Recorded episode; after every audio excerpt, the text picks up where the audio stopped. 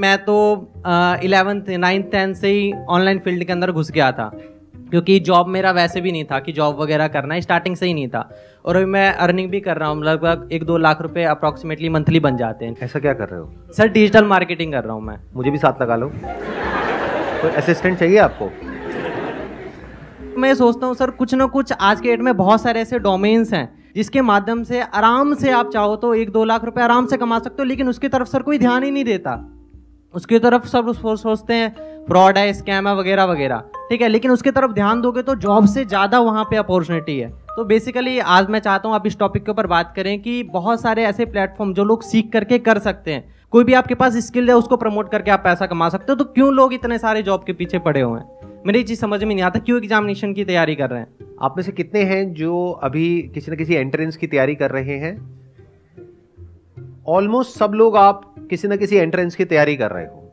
अब मेरा आप लोगों से क्वेश्चन है, इनका ये कहना है कि मार्केट में इतनी सारी अपॉर्चुनिटीज़ हैं तो फिर आप एक इतने कॉम्पिटिटिव वर्ल्ड में क्यों एंटर कर रहे हो, जहाँ पर के पहले तो एंट्रेंस को क्रैक करना इज़ नेक्स्ट टू इम्पॉसिबल उसके बाद में अच्छी जगह पर जॉब मिलना इज़ नेक्स्ट टू इम्पॉसिबल उसके बाद में उस जॉब को रिटेन करना भी आने वाले टाइम में और मुश्किल होने वाला है।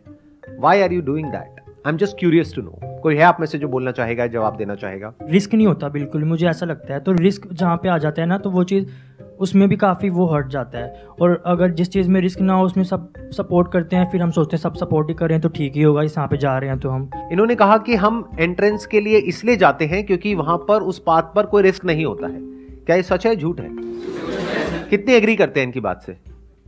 तो जब रिस्क है और बहुत रिस्क है क्योंकि लाखों बच्चे अप्लाई करते हैं उसमें से कुछ का होता है ये बात हमको पता है। तो फिर क्यों इस पाथ को आप चुनते हो? जब यहाँ पे रिस्क भी है और कोई श्योरिटी भी नहीं है तो क्यों इस पाथ को चुनते हो? क्यों कुछ और एक्सप्लोर नहीं करते हो?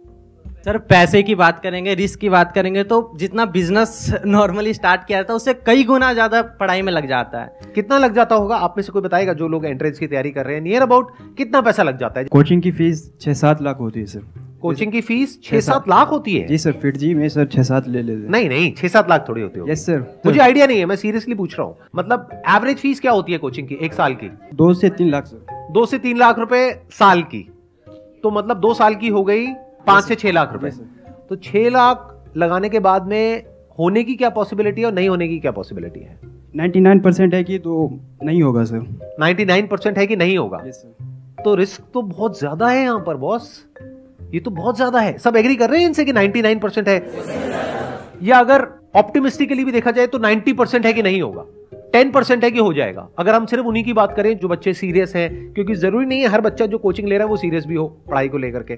तो मैं कह रहा हूँ वो बच्चे जो ब्रिलियंट हैं एफर्ट भी पूरा कर रहे हैं और डिजर्व भी करते हैं तब भी जो पॉसिबिलिटी है आपके सिलेक्शन होने की अच्छी जगह पर वो टेन परसेंट है। नाइन्टी परसेंट है कि नहीं होगा? Yes, sir. और जब नहीं होगा तो क्या होगा? What is your backup plan private college sir तो वहाँ भी पैसा लगेगा या वहाँ पे फ्री में पढ़ाई है? पैसा लगेगा कितना पैसा लगता है? चार साल का नियर अबाउट कितना पैसा लग जाता है? बीस लाख रुपए। अच्छा मेडिकल का तो अस्सी नब्बे लाख है बट अगर इंजीनियरिंग की भी बात करी जाए तो बीस लाख रुपए तो मान के ही चलो।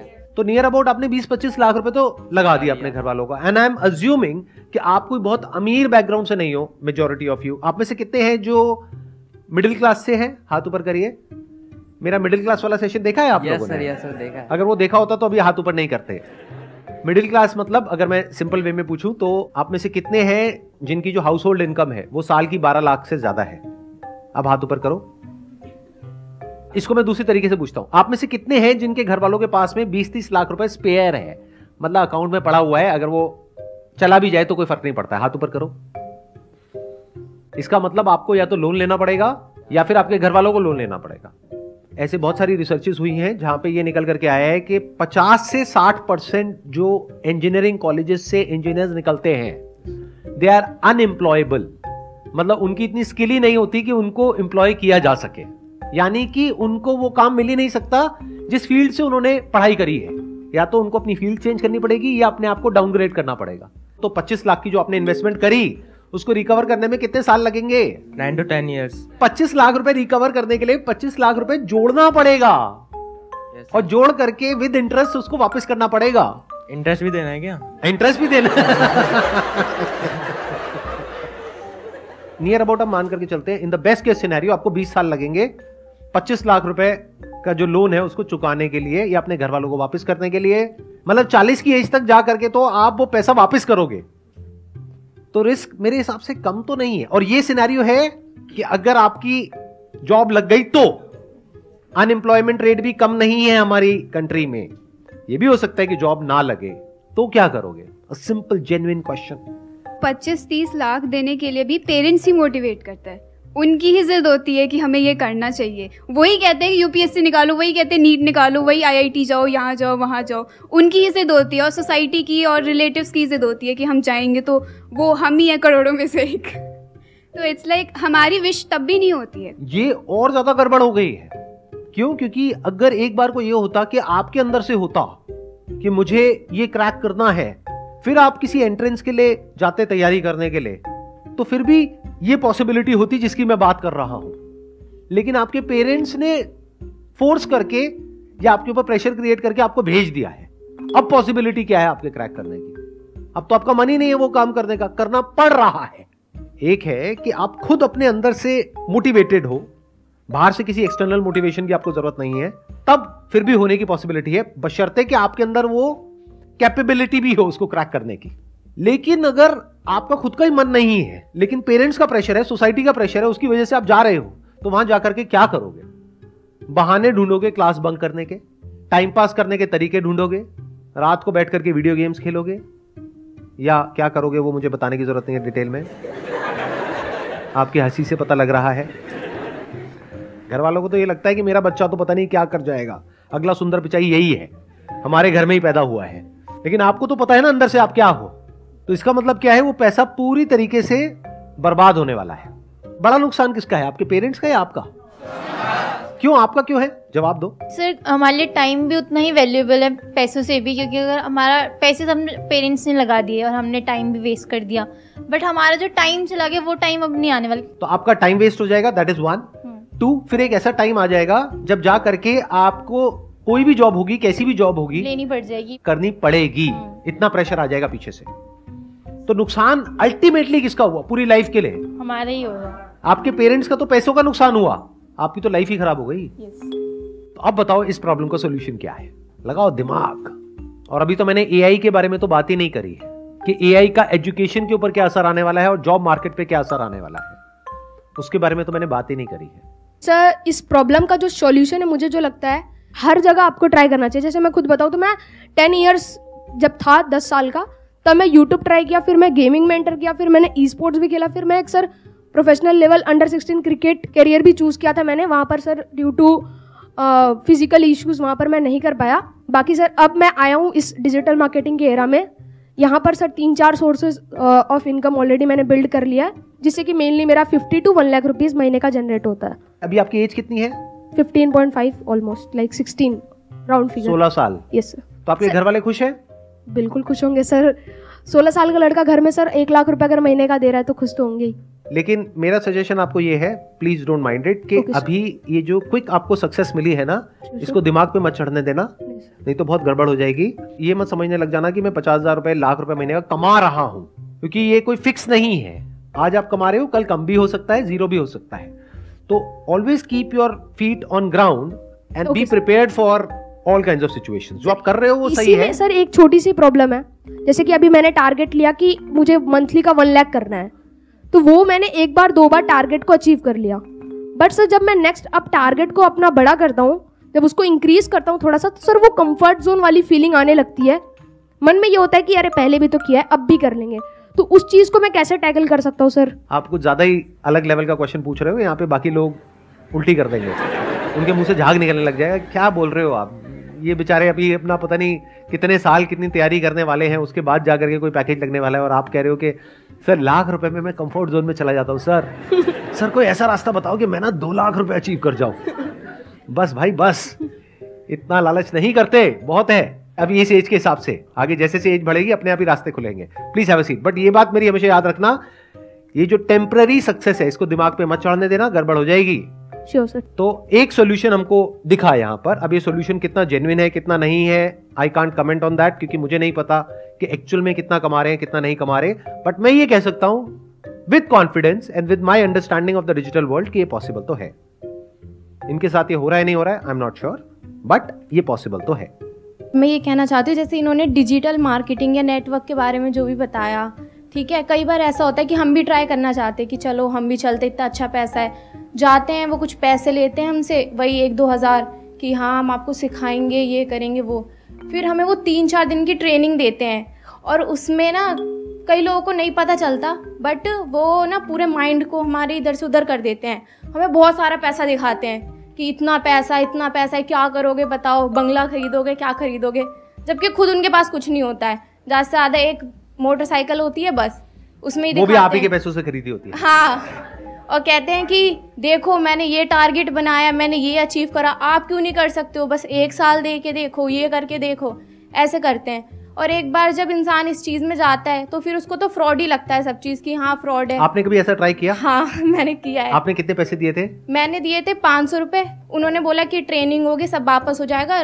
अगर ये सब हुआ तो मैंने कहा चलो सही है कौन सा ज़्यादा ही लग रहे हैं? फिर उन्होंने फोर्थ डे बताया कि आपको पचास हज़ार की शॉपिंग करनी है फिर आप एक लेवल पे आओगे उसके बाद आपको लोगों को पकड़ने अब लोग कहाँ से पकड़े वो भी सिखा रहे हैं कि अपने दोस्तों को कांटेक्ट करो इंस्टाग्राम पे लोगों को मैसेज करो। मैंने कहा लोगों को तो मैसेज करेंगे अब कौन कैसा है, हमें क्या पता? फिर कहेंगे आप ऑटो से जाते हो वहाँ पे हाय हेलो करो उनसे रिलेशन बनाओ और उनको उसमें घुसाओ। ये जो इस तरह के कोर्सेज कराते हैं डिजिटल मार्केटिंग ऑनलाइन मार्केटिंग या ऑनलाइन पैसे कमाने के तरीके उसमें से सौ में से निन्यानवे फ्रॉड है। इस बात को लिख करके रख लो। तो चैलेंज ये नहीं है कि पैसा कमाया जा सकता है या नहीं कमाया जा सकता है। चैलेंज ये है कि जेन्युइन कौन है और फ्रॉड कौन है।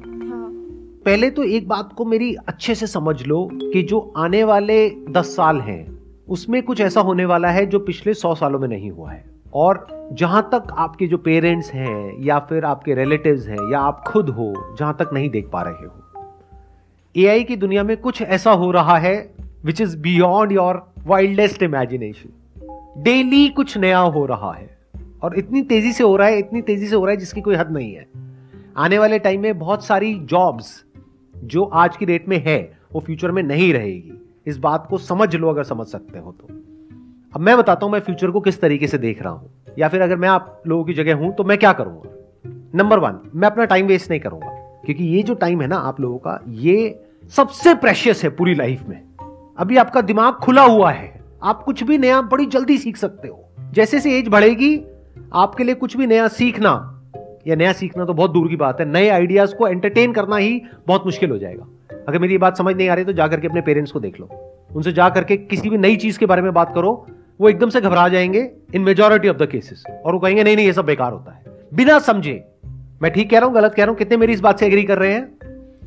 तो ये आपकी लाइफ का गोल्डन पीरियड है। डोंट वेस्ट इट अगर आप ये सोच रहे हो कि पास में जैसा होता आया है कि मैं ये डिग्री लूँगा या लूँगी, उसके बाद में मेरी यहाँ पर जॉब लग जाएगी, उसके बाद में लाइफ सेट है तो इस गलत फहमी से जितनी जल्दी हो सके बाहर आ जाओ।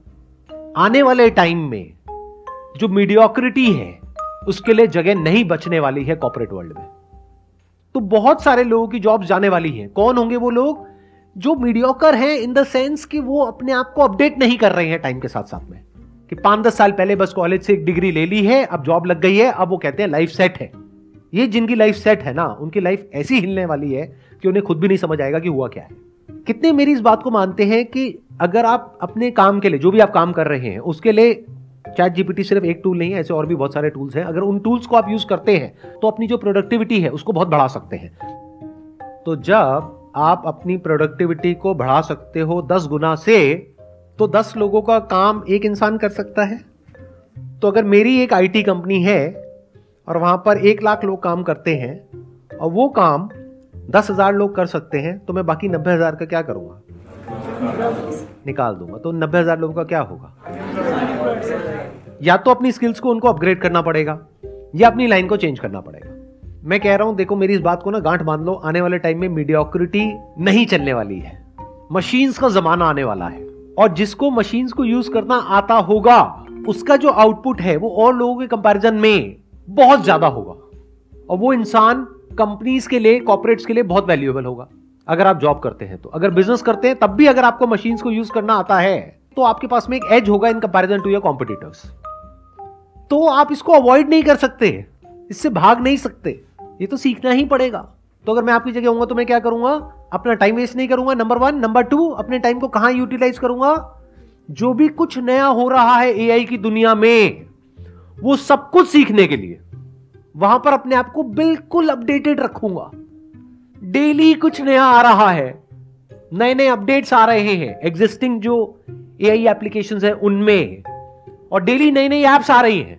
तो you need to be updated आपको ऐसा बनना पड़ेगा कि अगर कोई भी नई टेक्नोलॉजी आ रही है, कुछ भी नया डिसरप्शन आ रहा है मार्केट के अंदर, आप फटाफट से उसको सीख जाओ और फटाफट से अपने आप को अडेप्ट कर लो उसके अकॉर्डिंग ज़रूरत पड़े तो जब इंडस्ट्री पूरी की पूरी चेंज होगी तो आप अपने आप को बदल दो। अगर ये कर सकते हो, यानी कि अगर आप इन टूल्स को यूज़ करना जानते हो तो आप सर्वाइव करोगे फ्यूचर में। अगर नहीं जानते हो तो दिक्कत आने वाली है। तो अपनी जो स्पीड है सीखने की कि इस दुनिया में क्या क्या नया हो रहा है, दुनिया किस डायरेक्शन में जा रही है, वो सीखो टाइम वेस्ट मत करो, फालतू का कंटेंट देखने में इधर उधर टाइम पास करने में। आप में से कोई ऐसा है जो ये बता सके टॉप टेन एआई टूल्स के नाम? कोई है जो बता सकता है? You have no idea no clue तो ये आइदर और के चक्कर से बाहर निकल आओ कि, सर, हम पढ़ाई करें या बिज़नेस करे, दोनों करना पड़ेगा। पढ़ाई इसलिए करनी पड़ेगी ताकि एक बेसिक क्वालिफिकेशन हो तो आपके पास में एज आ जाएगा। कल को जॉब मार्केट में जाओगे तो एटलीस्ट कुछ तो हो दिखाने के लिए, अगर आपको जॉब ही करनी है तो। लेकिन साथ साथ में बिज़नेस इसलिए करना पड़ेगा क्योंकि बिज़नेस का मतलब क्या होता है? कुछ क्रिएट करना।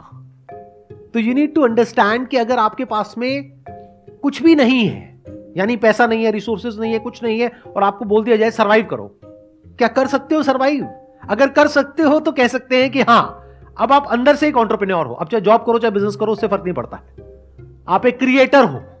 And man I am talking about creator I am not talking about YouTube creators I am saying someone who can solve a problem और make life better of other people in some way जिसके लिए वो लोग पैसा देने को तैयार हो जाए। उसको एक क्रिएटर बोलते हैं। फॉर एग्ज़ाम्पल अगर मैं अभी आपकी एज में हूँ, यानी मेरी एज है मान लो अठारह साल। अब मेरे आगे एक चैलेंज है, मैं क्या करूँ? जॉब की भी तैयारी करनी है तो क्या उसको छोड़ दूँ? अब वो मेरी अपनी कॉल है कि मैं छोड़ूँगा या करूँगा बट मैं आपको रिकमेंड नहीं कर रहा छोड़ने के लिए नंबर वन बट एक बात पक्की है कि मैं साथ साथ में कुछ ना कुछ तो और करूँगा। ऐसा नहीं कि पूरी तरह से उस पर डिपेंड हो गया। जो एजुकेशन की पूरी की पूरी जो डेफिनेशन है, वो चेंज होने वाली आने वाले टाइम में। एजुकेशन मतलब क्या? कि कुछ आपने सीख लिया है, अपने माइंड के अंदर भर दिया है, और कुछ कर रहे हो। आने वाले टाइम में वो सब कुछ ऑटोमेटिकली हो सकता है। तो ये एक बहुत बड़ा क्वेश्चन मार्क है कि कौन वो लोग होंगे जो बचेंगे आने वाले टाइम में और कौन वो लोग हैं जो नहीं बचेंगे। If you can connect the dots यानी अलग अलग चीज़ों को देख करके आप किसी तरीके से कुछ ऐसा क्रिएट कर सकते हो जहाँ से आप पैसा कमा सकते हो और सरवाइव कर सकते हो फाइनेंशियली इंडिपेंडेंटली अपने बेस पर। तो फ्यूचर आपके लिए है। लेकिन अगर आप कहते हो कि मैं तो सिर्फ़ इस डिग्री के बेस पे सरवाइव कर सकता हूँ।